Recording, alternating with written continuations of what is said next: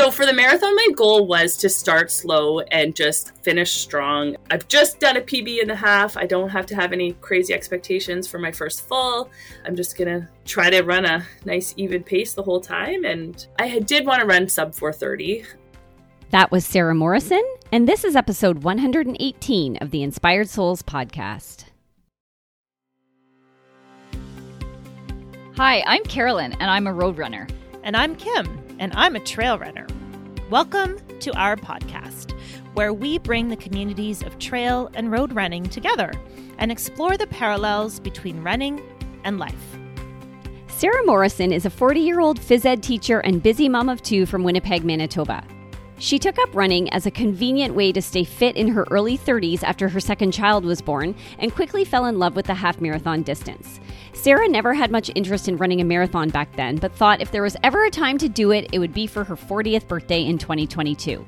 And since her birthday is in November, the obvious choice was the New York City Marathon. When she didn't get in through the lottery, Sarah decided to partner with the charity Cure Epilepsy, which is near and dear to her heart, and went on to raise over $5,000 for that cause. Sarah knew she would benefit from some support with her training, so she reached out to me for coaching last spring. In this episode, she tells us about the many highs and lows she faced during the training cycle, as well as two incredibly stressful events that happened in the days leading up to the November 6th race, which was forecast to be one of the hottest and most humid days in New York City Marathon history. I actually think my palms are still sweating from these stories, but somehow Sarah managed to collect herself and run one of the smartest, most textbook first marathons I have ever seen. So, without further delay, let's get right into it with Sarah Morrison. Well, Sarah, welcome to the podcast. We're so excited to have you here tonight. Thanks so much for having me. We are really excited, really looking forward to this conversation. We and have been for a while. You ran the New York City Marathon on November 6th of this year. It was your very first marathon and it was one of the hottest, the most humid years on record. So we're going to dig into all of that with you tonight. But first, let's get to know you a little bit better. Um, who is Sarah Morrison? Where are you coming at us from tonight and what do you do outside of running? I live in Winnipeg and I'm a teacher. I teach K to 5 phys ed. I'm a busy mom. I have two kids that are uh, 11 and 13 who play a ton of sports. So I pretty much just teach. And then after that, I drive them to sports. mm-hmm.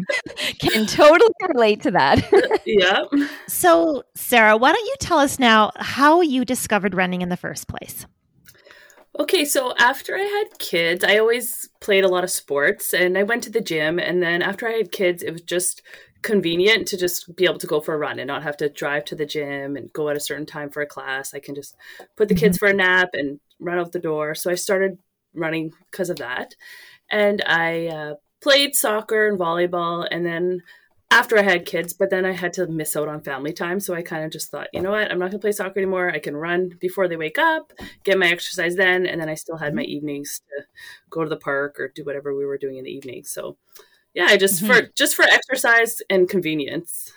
That's the best thing about running. yeah. Oh, 100%. Yeah. And this was when your kids were really young? like yes. about just over a decade ago. And so tell us a little bit about so you just took it up for convenience and, and fun and fitness to complement some of the other sports that you were doing. But when did running races come on your radar? Do you remember kind of the first time you signed up for a race and did one? How long was that? So I had my son and I started running. My son was born in March and I started running right away and my friend was running the Manitoba and I and I wouldn't be ready for that. But I did the relay. So I did a leg of the relay. I think it was about four miles. Um, and then I was hooked, and I would just do this loop, and then I would get faster, and then I started adding a longer one. So then I signed up for the police half the following year. So about a year after my son was born, I did the police half. And then I did the Manitoba a month later, and I just started signing up for all the halves after that. so you went from four miles on the relay team to like the half marathon, and then it was half marathons from then on? Yes. And then I was just like, give me all the halves. Right. right.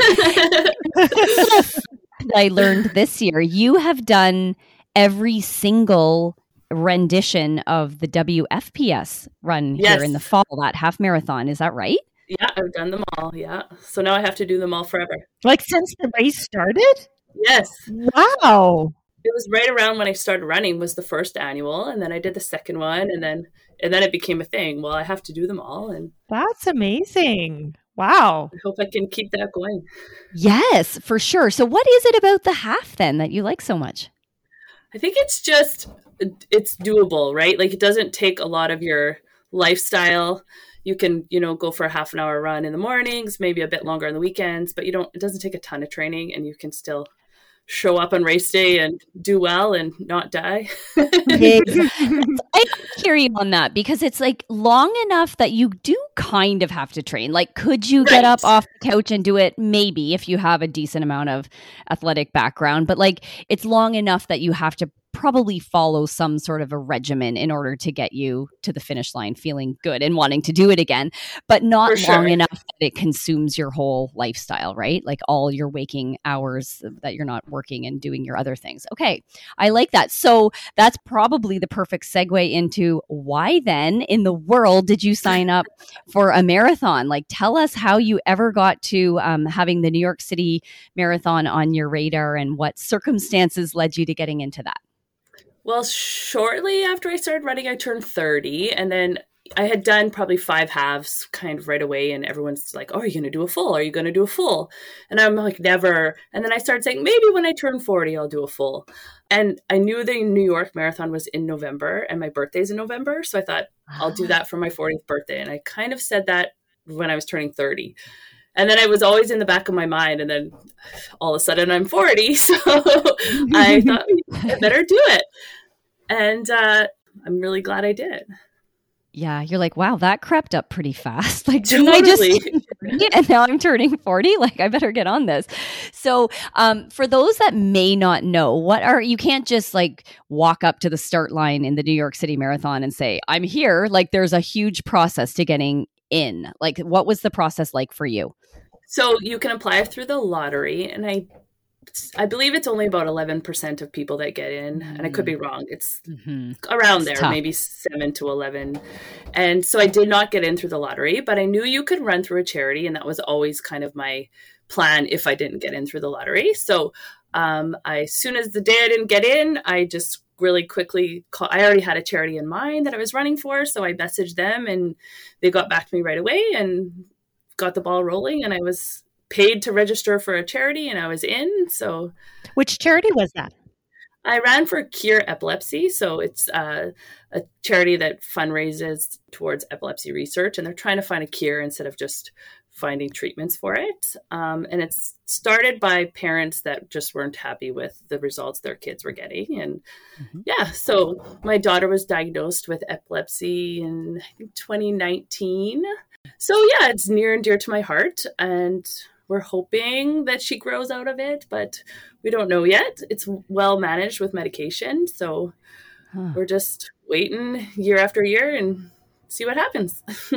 and so they just you knew you wanted to run for them because they were already listed as a charity partner and you you knew that that was a cause important to you or was did you pick the charity first and then be like, "Oh, cool, I could run the New York City Marathon with this charity." How did that work? No, after I was looking um, on the New York City um, website, they list all their charities. So I quickly just put epilepsy to see what came up and Cure Epilepsy was a registered charity for the New York Marathon. So then I contacted them, and okay. yeah, so that's how I chose. Okay, so you've got yourself in, you've got yourself registered, you've set up with the charity, you're starting to fundraise. So, what was the minimum fundraising commitment with the charity? Was there a minimum you had to raise? Yeah, so minimum was two thousand, and I think that is the New York minimum. So, some charities you have to raise more, but I think uh, two thousand is the New York mer- min- minimum. And now I happen to know that you didn't just raise the minimum. In the end, what did you raise for um, Cure Epilepsy? Uh, over five thousand dollars. Wow! Yeah, amazing. Slow clap. Way to go. That's honestly awesome. like I feel like it, I didn't do much. I put it out there on social media, and so many people that I know from like my childhood and friends of my daughter, like my daughter's friends' parents, and so many people mm. were so generous. It was like emotional and overwhelming how generous mm. people were. Um, I'm still we're still kind of in shock. So Yeah. yes, very special. Well, circle back because that's going to become important um, as you're running the race. But we'll just kind of go step by step in uh, chronological order here. So you're you're in, you're registered, you're set up with a charity. Then what? Like, what time of the year did you know that you were in, and how much time did you have until race day? So it was the end of March when I didn't get in. That was when they did the drawing because I was I was on a ski trip, and so then the next day I emailed and and I got in within a week. So beginning of April, mm-hmm. and Okay. then I messaged a coach, Coach Carolyn. Um, mm-hmm. I had heard about you from City Park Runners, so I messaged you just kind of saying I'm running New York, and it was kind of a you know we can chat and see if we're a good fit for each other. And I wasn't thinking about how long I would need to train. I just thought, okay, I'll just do this now. And then Yeah. when I spoke to you, you're like, too many people start training for a marathon too late. Like we should start now. And I didn't, I didn't think that. And I'm so glad that uh, we met and we started earlier because I, I'm so grateful that I didn't just do it in three or four months. I wouldn't have had the same enjoyment for sure. so I'm sorry, I might have missed it. When is the New York City Marathon? What's the date? November 6th. So the first Sunday in November. And you started training in April. Yeah, about mid April. Okay, so that's approximately what seven months? No, six months. A six month training cycle. Yeah, six and a half. Yeah, Did you take Yeah. out the taper period? Yeah. Okay. Exactly. And and actually it's funny. I Kim, do you remember we just had this conversation? I think it was in our base training episode with Dwayne Scotty where we're like, hire your coaches early, people. you know? yeah. Because it's so true. Like so many people come like just in that 20 weeks or 16 weeks before the marathon is like, here I am. And it's like, oh, but if we don't have, I mean, you had a great foundation from all your years of running halves. It wasn't like you were just getting up off the couch, but it still takes, you want to build that mileage gradually. And to train for a full versus training for a half is, well, I'll let you, you tell us, is that the same thing? Like, is it um, more than double half? You know, it's Yeah, like- I would say more than double. Yeah. yeah. especially the way I train for halves. Like I would always, you know, in, in the eight weeks before a half, I, you know, do a six mile or seven mile or 8 Mhm. mile every Sunday. I would build up, um, but I didn't do a ton of extra miles during the week, and I didn't really follow a plan. So it was like, you know, if I had time this week, I might do three or four or five Ks, and then next week I might only do two five Ks during the week, just Yep. based on schedule. Mm. And then when I had a plan and a coach for the full, I made sure I did all my miles and I had, you know, was running 4 to 5 days a week and and was running a ton more and Mhm. and enjoying it. Yes. So um, you're speaking now to like maybe some of the differences of like the way that you approach this marathon. Was there anything else that stood out as a big difference from maybe the way that you trained in the past? I think just uh, like I, accountability was nice because I I just always did my runs. I wasn't about to be like, oh, I missed another run today, and oh, Carolyn, I didn't do three runs this week. So uh, I just was very consistent with my runs and got a ton of mileage in. So, you know, you mentioned that you like to do halves because it was not really that hard to fit into your lifestyle and it didn't become all consuming. And now here you are training for a marathon, which you have just said was more than double what you had been doing for your halves. So, I'm curious, you know, how how did that go? How did your lifestyle change? How did you fit it in? What did your family think of all of this? Like, what things other than running did you have to adjust when you shifted from half marathon to marathon training? Well, so my kids are old enough to stay home alone. So that was huge because I could run without getting childcare. I remember having when I was training for halves, and you know, if my husband was out, I would drop the kids off at my mom's and then drive and run and then go pick them Yes. up. And so the fact that they could stay home alone was huge. And then my husband actually started running with me. Um, he runs about a couple 5Ks a week, uh, but he never ran long. And he slowly, he would just, we, he did a 10K with me. And then every week our long runs got longer. And he thought, oh, I'll just hang on as long as I can. And he did every single run with me. Like my 21 miler, he did wow, that's amazing. um, every Sunday, and it be, just became our thing. And I think that made it so much easier because I didn't have to talk myself into going for a long run. It was just like, hey, tomorrow we have to go at this time because we have this later in the day. And we better make sure we have a nice dinner tonight so we can get up early and do our long run. And it became our thing we did together. And it made it enjoyable and so much easier. And like, I didn't feel guilty that I was, you know, maybe leaving every Saturday for three or four hours because we just did it together. And usually, well, the kids were still sleeping. yeah, right. realize how blessed you are? Like, really? Yes. Not a lot of husbands would that aren't runners already would do that with their wives. No, I know. He um he's like he exercises and, and he's fit, but he always had sore back and he found that when he started running long with me his back felt way better. Hmm. so that yeah so he felt like it was helping him so. And it was just like an unexpected perk or side effect of the training? Like you didn't go into it thinking oh yeah he's going to run all the long runs with me and make this so much easier like mentally. No i didn't think he would at all. Yeah like that is really unique. I've never coached a client where their spouse is just like, I'm not training for marathon, but I'm going to run 21 miles with you. Like, that's really awesome. And how did it um, impact his own running? Like, you're saying now he has a better back. And like, what else did, was he like, oh, maybe I am a runner? Oh, yeah. Like, he loved it. And he, like, he loved the challenge. He didn't think he could, because I had done so many half marathons and he didn't think he could do a half marathon. And then, after we did, you know, an eight miler, then the next weekend we did an nine, and then he was like, "Hey, so when's when do you have 13 miles on your plan? Like he was excited to hit that. Ah. And uh, yeah, and then now I'm like, oh, are you going to do a race? He's like, no, no, no, no, no, no. Oh, but um, okay. he still loves doing all the runs. We ran today, we ran yesterday together. So amazing. And we both like with anyone when you go running, right? Like I didn't want to go this morning, and neither did he. But because we were like yes. both going, we both went, right? Mm-hmm. So, mm-hmm. oh my gosh, okay, that's amazing. So super fortunate. Okay, so you're talking about some of the upsides of training, like having this live-in training partner that's your speed and um, is like sort of the you know pulls you out the door when you don't feel like it. Like, what better could you ask for than that? Were there any wrenches thrown into the plan, or did you hit up on, on any roadblocks or things that you didn't expect? I did get injured in the summer not that I expected it, but I knew that it was possible. And uh, yeah, I had a, a, hip flexor injury, so I did have to take a few weeks off, which was hard and stressful because you know you're worried about falling behind on your plan. But mm-hmm. Do you know what precipitated the hip flexor injury? Like what brought it on? Was that something that was easy to identify, or was it really mysterious? No, um, it was easy.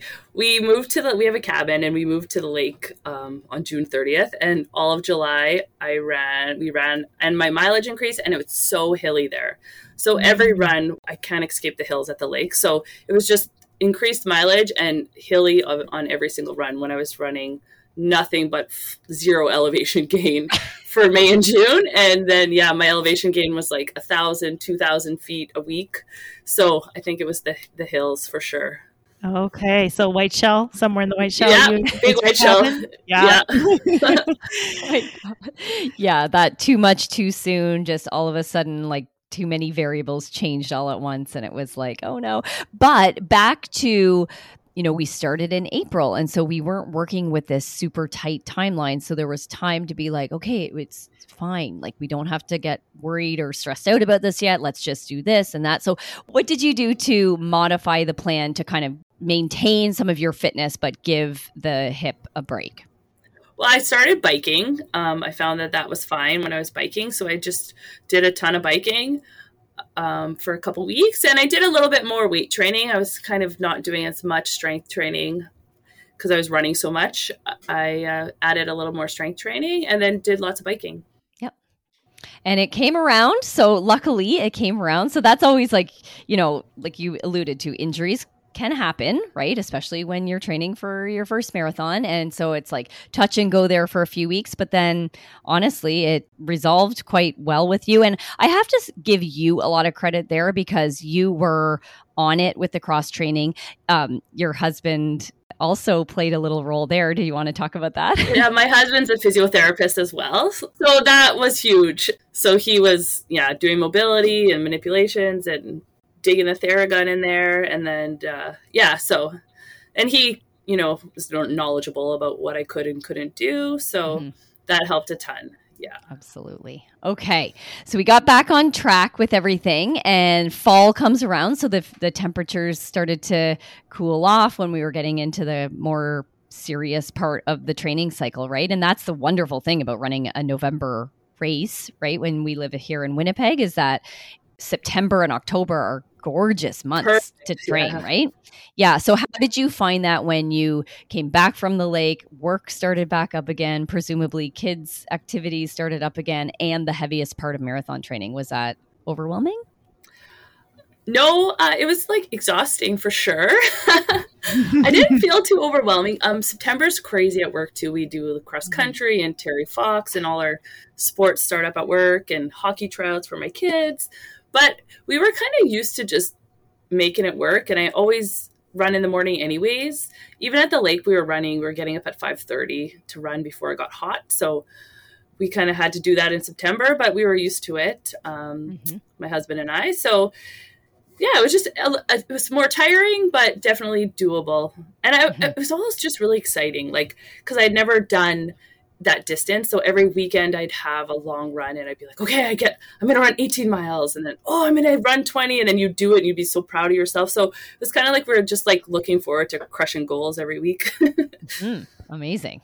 It's interesting you say that because that's something that's big for me. And I think you know, as an ultra runner, that's a lot of what drives us to keep going, you know, longer. Carolyn's always asking us to debate the faster versus longer area of challenging yourself. But when you do accomplish something new in any way, whether it's a, a speed, you know, PB or a distance PB, mm-hmm. it's very, very novel, right? And it's motivating and it's rewarding. So for sure, yeah. Because it's uncharted territory, right? Like you're yeah. you're into it being like i don't really know if i can do this because i have no proof that i could i can do this so yes, exactly. it is exciting and like some people let it grow too big right like mm-hmm. let it mm-hmm.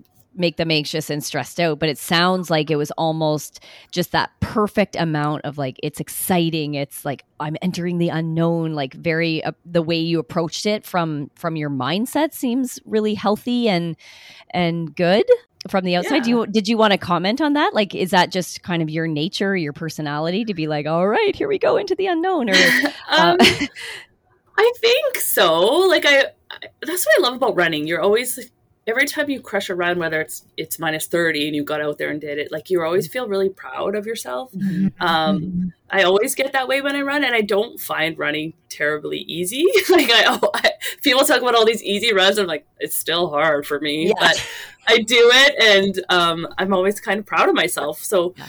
Yeah. And I think having my husband, there was one run, I had a 16 miler in September, and he was on a fishing trip and I had to do it by myself. And it took me like several hours mm. to get out the door. and I was messaging random people, seeing if they could run part of it with me. And then finally, I just went out and did it, and I had a great run. But uh-huh. it took me a while to get out the door by myself that time for sure. Yeah. Okay. so, you know, we're approaching the New York City full marathon here, and you have done many, many, many halves and more as part of your training for your build up to New York City Marathon. Yeah. But um, if I'm correct, you actually did the WFPS half marathon three weeks out from New York City, not tapered, kind of just as part of your normal training plan. Um, and you did really, really well at it. So I'm curious what it was like and maybe what your coach told you as a mindset going into this race as part of your build and not tapered for a marathon. So, like, what were your goals and then how did it turn out? So, I was hoping to run a personal best. I hadn't run a personal best in about seven years, but I didn't, I wasn't running a ton of fast miles and I didn't know if my, my, you know, personal best half marathon pace, if I could run that. I knew I, I, you know, I had a lot of base mileage and I had a good, good base. Um, and you'd over distanced in in a lot of yes, training, right? For sure. And I ran a, my 21 miler the weekend before, so I was hoping to run a personal best and I thought I'll just go out and do it and see what happens. And if I don't do it, it's okay. You know, I didn't taper. I usually taper and yeah. so um and yeah, I just went hard and I ran a personal best.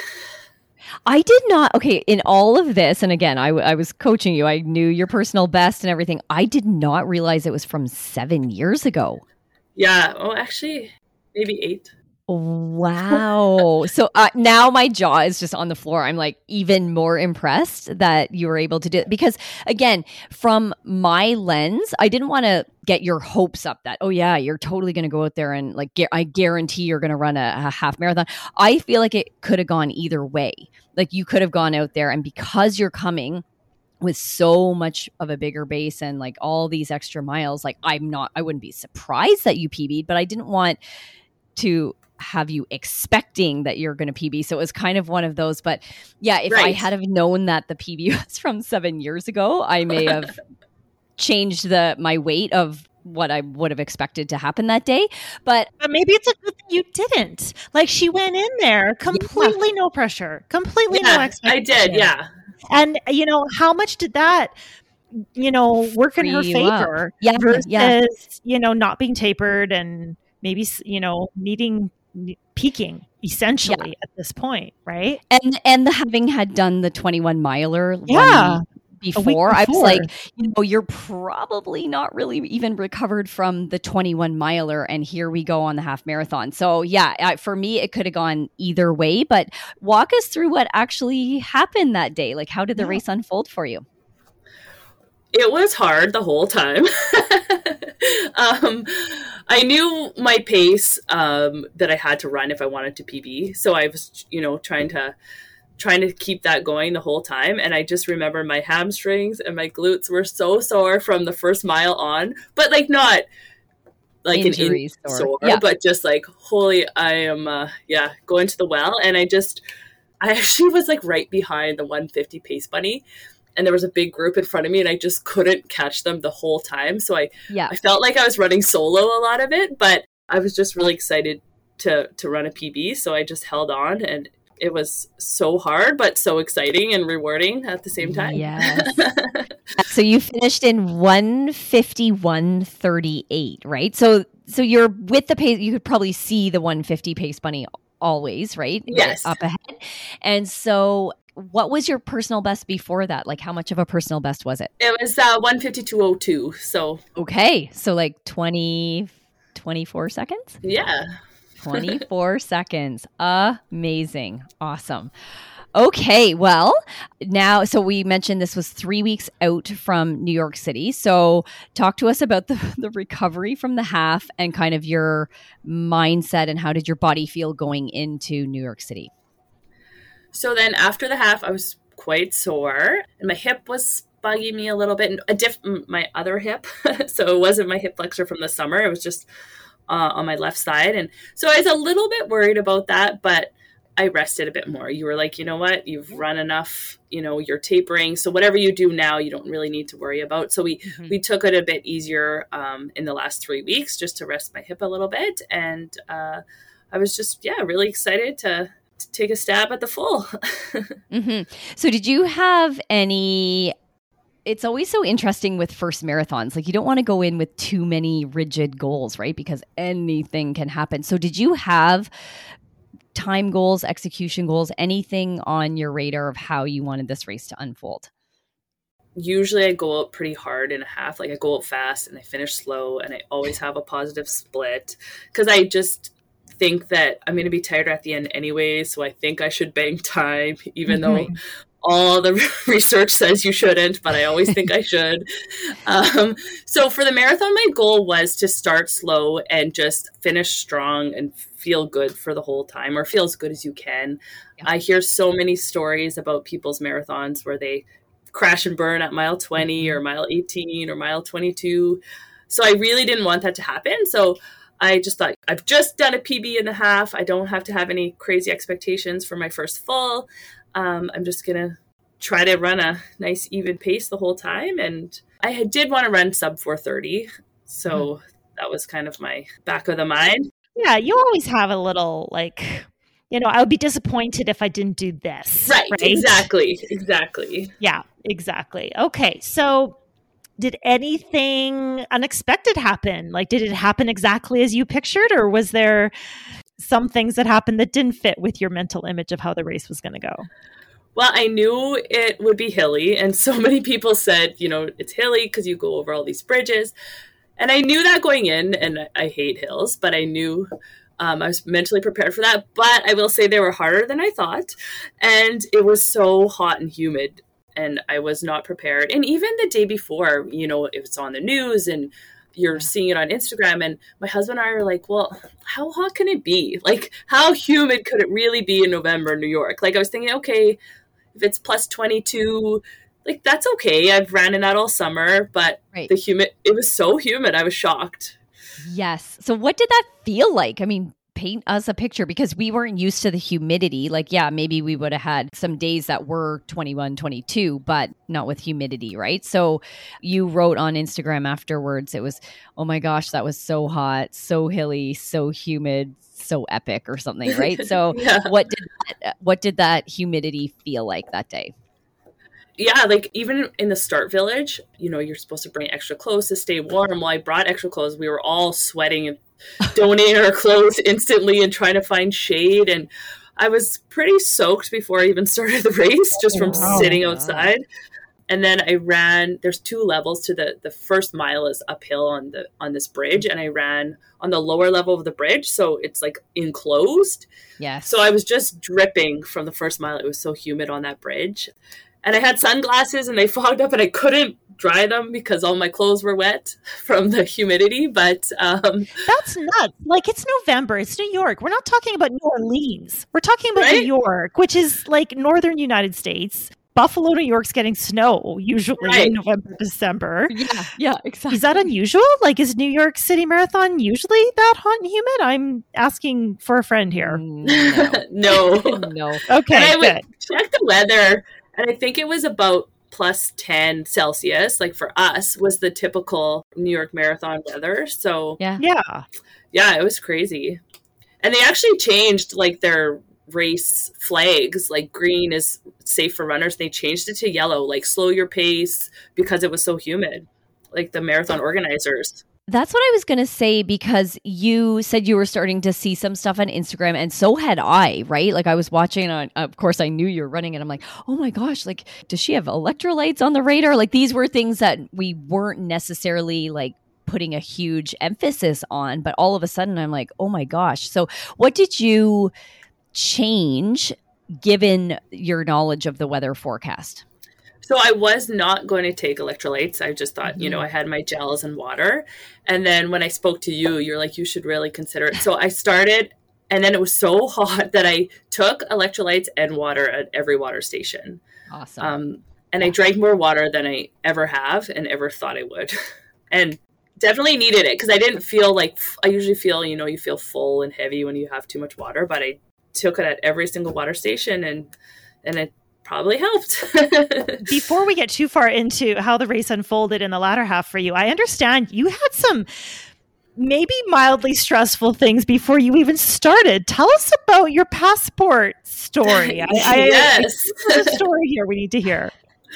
So, um, months before the race, we make sure we have our passports. And uh, my husband and I were traveling together. Our kids were not coming to New York. So we both have ours and they're you know, not expired. We're good to go. And then I, we renewed our kids' passports in August because um, theirs were coming up at the end of the year. So I thought we'd renew theirs. So my husband did all that, mailed it away. And then a week before the marathon, I was like, can you just grab the passports out and see our American money and just check what we need to do this week? And he grabbed our passports, and it was his passport and my daughter's passport. So he had sent her renewal form and he instead of mailing back her passport for her passport renewal he accidentally mailed mine with her oh no so it's like sunday we're leaving friday and my passport is in quebec at the passport office Oh my, so, okay. I'm having a heart attack here because I just submitted my son's passports in July and just got them now. It's December. Right. Like, oh my goodness. Yeah. And not to make this all about anyone but you, Sarah, but like the same thing happened for us last March break. And we, my son and I, couldn't go on our March break trip. So my husband and daughter went on their March break trip and we couldn't go because my son's passport hadn't been mailed back to us. Like, four months earlier. How? How did you end up in New York? Like this, yeah. this has got to be a miracle of a century. So my husband spent all day on the phone trying to get mine back, and they just they just didn't know if they could get it to me in time. So they're saying to apply for a new urgent one, saying that mine's lost. So then Monday after work, I race there and apply for a new one, saying I'm traveling Friday, and they said we can give it to you Thursday. And I'm like, can I please have it before Thursday? And they said no, we can only issue issue it the day before you fly. Oh. So okay, guaranteed, and my husband can pick it up because I had to I had to work, and they said, yeah, he can pick it up. So I had to sign something allowing him to pick it up Thursday at two o'clock. And then Tuesday they called me and said, we don't want to issue you a new one. We want to try to find yours because it looks bad if you report your passport lost. And I'm thinking, well, it's not really lost. Like you guys have it. like yeah. so then they're like, we're just gonna try to find your old one. And I'm like, I just I just want a new one because I'm worried that I'm not gonna get the old one. And so we were kind of on the phone with them every day all week. And then finally they're like, we're not going to get your old one in time. We're just going to give you a new one and not put that last strike on your file. So I yeah. ended up getting it Thursday at two o'clock to fly out Friday morning. Thank goodness. Oh, I'm just trying to put myself in the shoes of your husband. Like, did he feel like not that he should feel bad because like accidents happen, but like, was he like, oh my God, I'm so sorry? Like, what an innocent mistake. Just about sabotaged your entire race unknowingly. He felt so bad. And oh. it's actually like he's it's very out of character for him. Like he's very organized. He's never misplaces yeah. anything. So okay. and oh. my daughter and I look alike. so a couple days later, when we were kind of able to laugh at it, he was like, Well, I guess it's because you guys look so much alike. I just put the wrong passport in. Right. like, nice try. oh my gosh. Okay, so that wasn't the end of the travel stress though, was it? So I think we had been in communication that week and and you told me this and I was like, "Oh my god." And I was concerned for you because that's a lot of stress before you're about to go do a really stressful thing and I'm like, "How are you doing?" and anything I can do to help and, and, right. and, and and then your actual travel came more stress what happened there so we had a 7 a.m. flight to New York and we got up at whatever 4 a.m. you know have a coffee and and I got up and went down and poured myself a coffee and opened my phone and I had a message from Air Canada saying your flight is canceled. There's a maintenance issue, your flight is canceled. We'll try to find a new flight for you. Oh my goodness. we'll try. yes. And they're like, yeah, we're working on finding a new flight for you. And I'm looking, obviously, on the Air Canada website, and there's no flights available. So I'm panicking. So then I start looking WestJet and Delta, and I find a Delta flight with a crappy connection, but I find one that's leaving even earlier. So I say to my husband, we got to go right now. So I like quickly changed. And of course, my running stuff is in his carry on and I only have one seat on this flight now. So I have to like repack our bags. I'm like, I don't need shampoo and toiletries. I'm just going to bring my gels. Like I just need those and my running yeah, gear. Yeah. And, and we kind of repack our carry ons and he's like, I'll just try to come tomorrow. And we brought all this stuff to the airport though. And I'm like, just try to come today. And as we were driving to the airport, I found him a flight on a separate flight, but it was first class and it was so expensive. So that was hard, but I was like, I just really want you there. So we he paid a fortune to fly first class. And of course I was like back of the plane in a middle seat because I bought mine first and then he got to fly first class. Wait, why did you have to pay anything? They canceled yeah. your flight. So they canceled my flight and they rebooked it for Sunday afternoon after the marathon so they'll refund your flight but for you to fly there you ha- you have to like i had to book my own you flight. still had so, to buy your own flight yeah. Yeah. So now i'm like currently going through the process of trying to get like a reimbursement but it's a huge headache.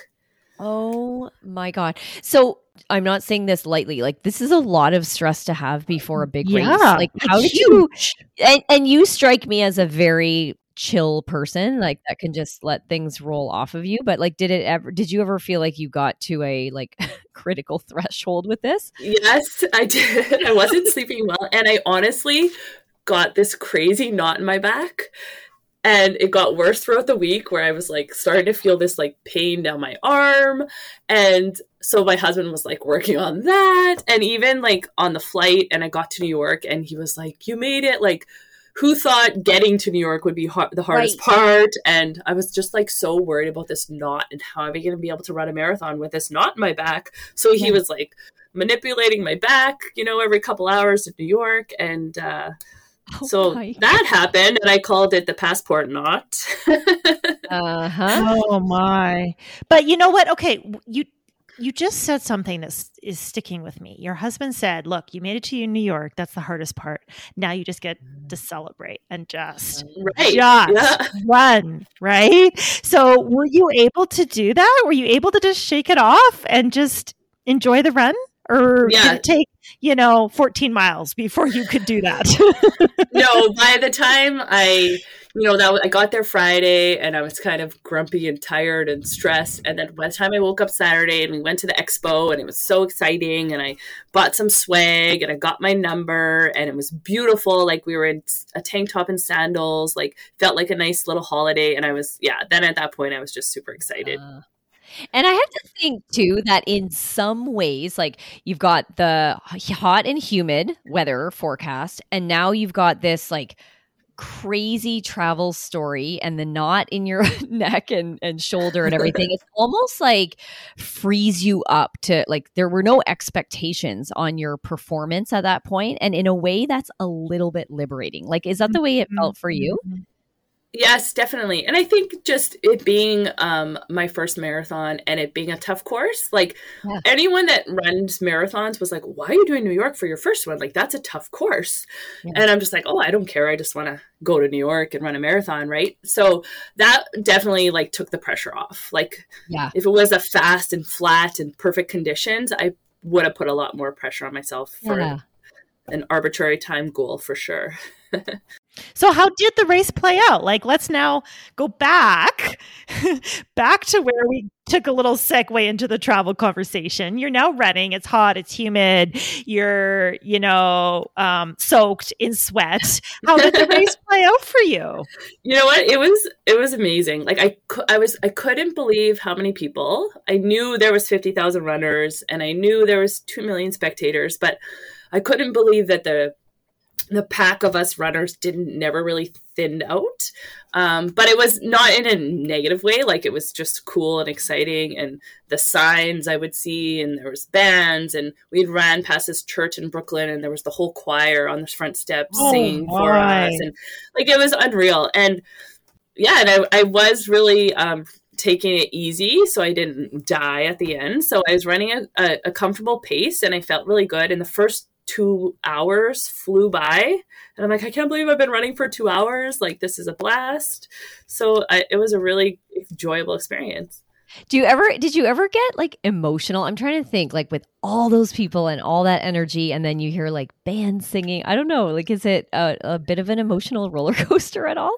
For sure. Yes. And yeah. i my daughter was at her grandparents and they were tracking me. And so she was messaging me like holy mom you're halfway. I'm so proud of you. And that was coming up on my watch. So um I could read those while I was running, so that was for sure making me emotional. And then my I got to see my husband at mile 17 and I stopped for a quick hug. And then there was a girl beside him. And she's like, "Can I take your guys picture? I'll text it to you." So she took a picture for us and and then he ran to again to about mile 22 so i got to see him again. Um, so yeah. And then when i finished for sure it was emotional yeah. for sure yeah. Now, talk to us about there's like uh, New York is known for all these bridges, right? You said you went over the one at the beginning and you were on the bottom and there was like other people on the top. And do they do that for you? Do you know? Is it like random? Do you get to choose? It's random. They just tell you, like, you're. They just tell yeah. you. Okay. Okay. So lots of bridges throughout the course. So when you're on the bridges, my understanding is there's zero spectators on the bridges, but then you've got these 2 million people on the sideline. So, how did that must have been like a huge contrast, right? Of the quietness on the bridges, or was it quiet on the bridges and then hearing all the people? Well? I kept hearing that as well. Um, and then even people saying, like, don't wear headphones in New York, but you you're on a bridge for a whole mile or two you might want your headphones for that little part because it's so quiet but i found because there were so many runners that yeah. it wasn't th- like it was quiet compared to like First Avenue, but there was enough runners and enough you know people talking to each other while they were running that um, I didn't find it that quiet. okay. Not Manitoba quiet. Like when you no. run across the Manitoba Bridge, it's quiet. but yeah. in New York. Yeah, because I was still with yeah. you know a thousand runners yeah. in a pack. So. Oh, that's so yeah. surreal to even picture. Oh, yeah. what a special experience. Yeah.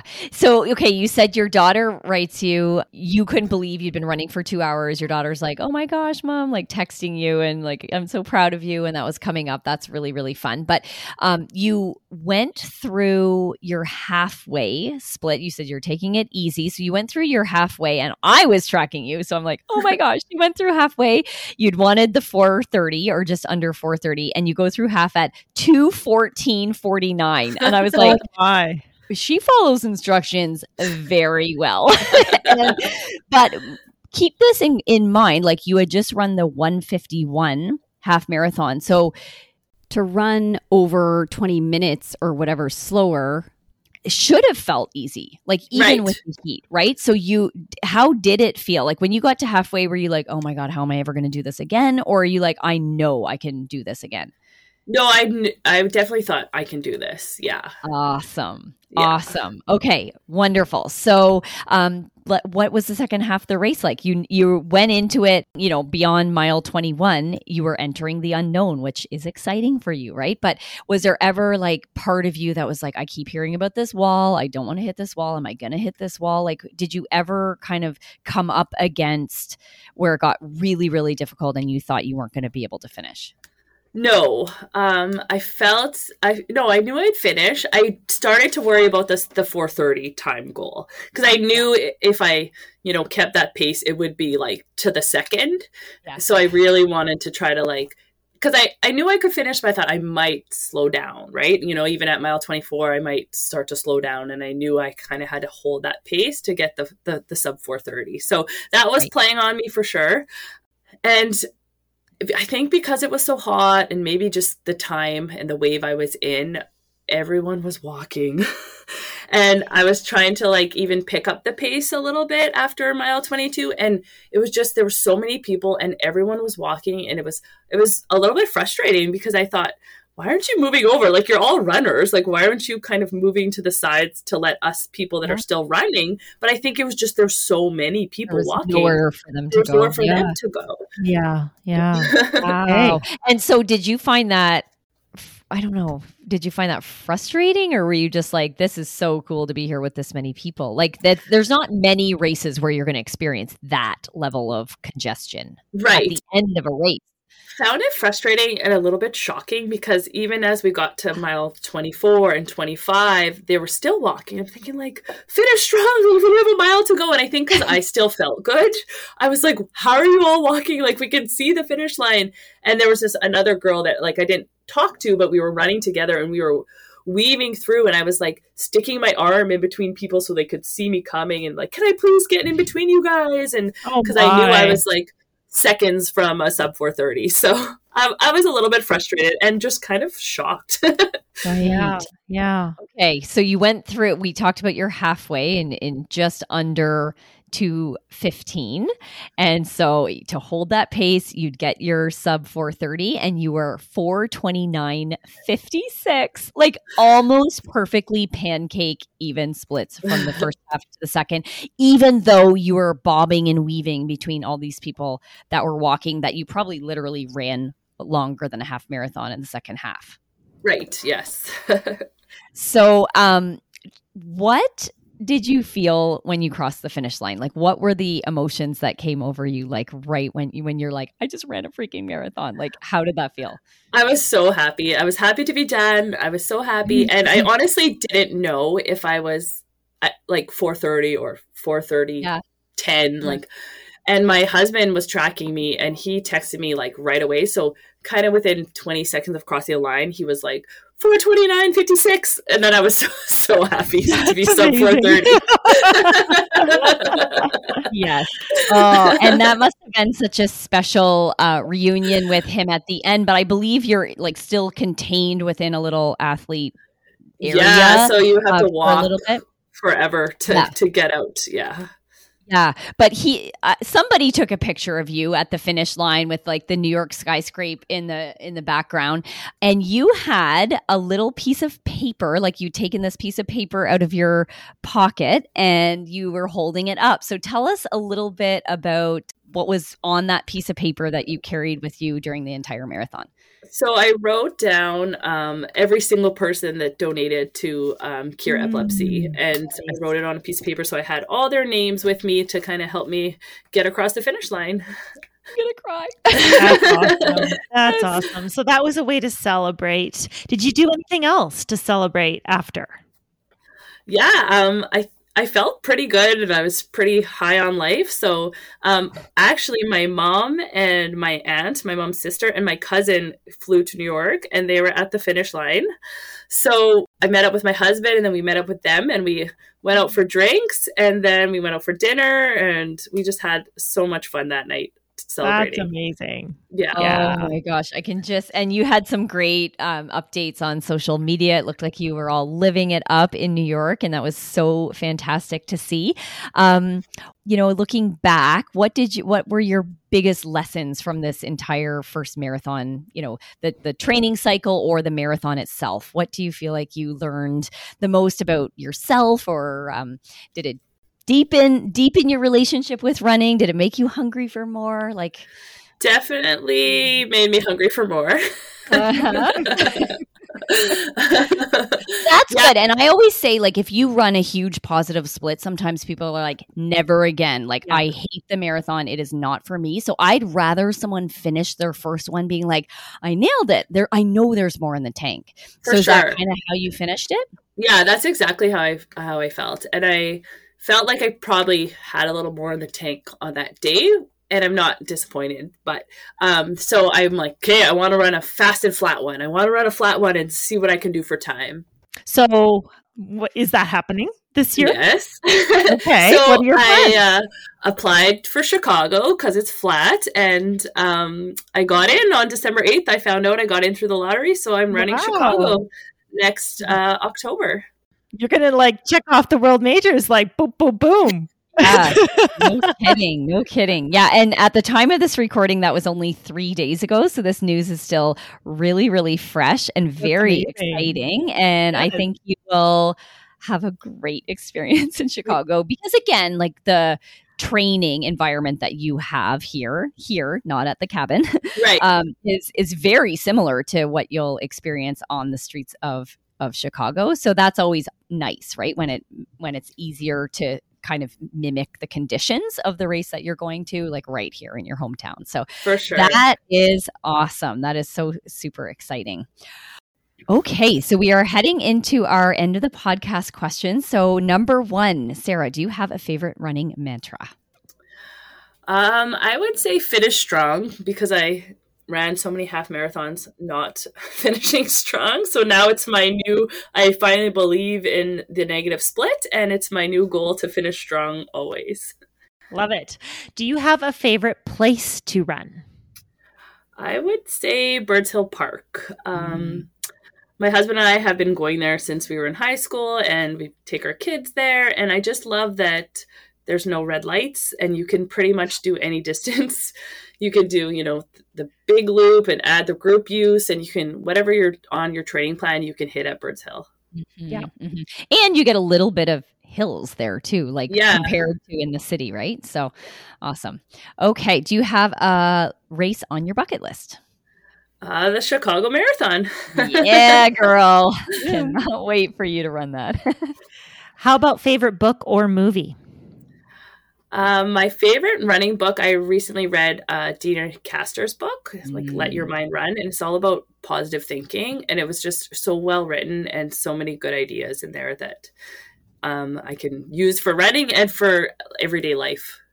hmm You're Yeah. in good company with that answer. I love that. We should do a book club on that book. Right? Yeah, you've read it? It's got to be the most mentioned book on this podcast. Really? Okay, it's so I, I think so. Yeah, like that one and Born to Run, probably, Yeah, or yeah. eh, which is which is saying a lot because I think Deena's book just came out in like 2018 or 2019. Like it's relatively new compared to Born to Run, right? Which is Right. a So old, decade yeah. Like 12 old, or- but I would yeah. say those are the definitely the two most mentioned ones. And and Let Your Mind Run was my answer too on our very first episode. So, okay, uh, final question: Do you have a favorite post run indulgence?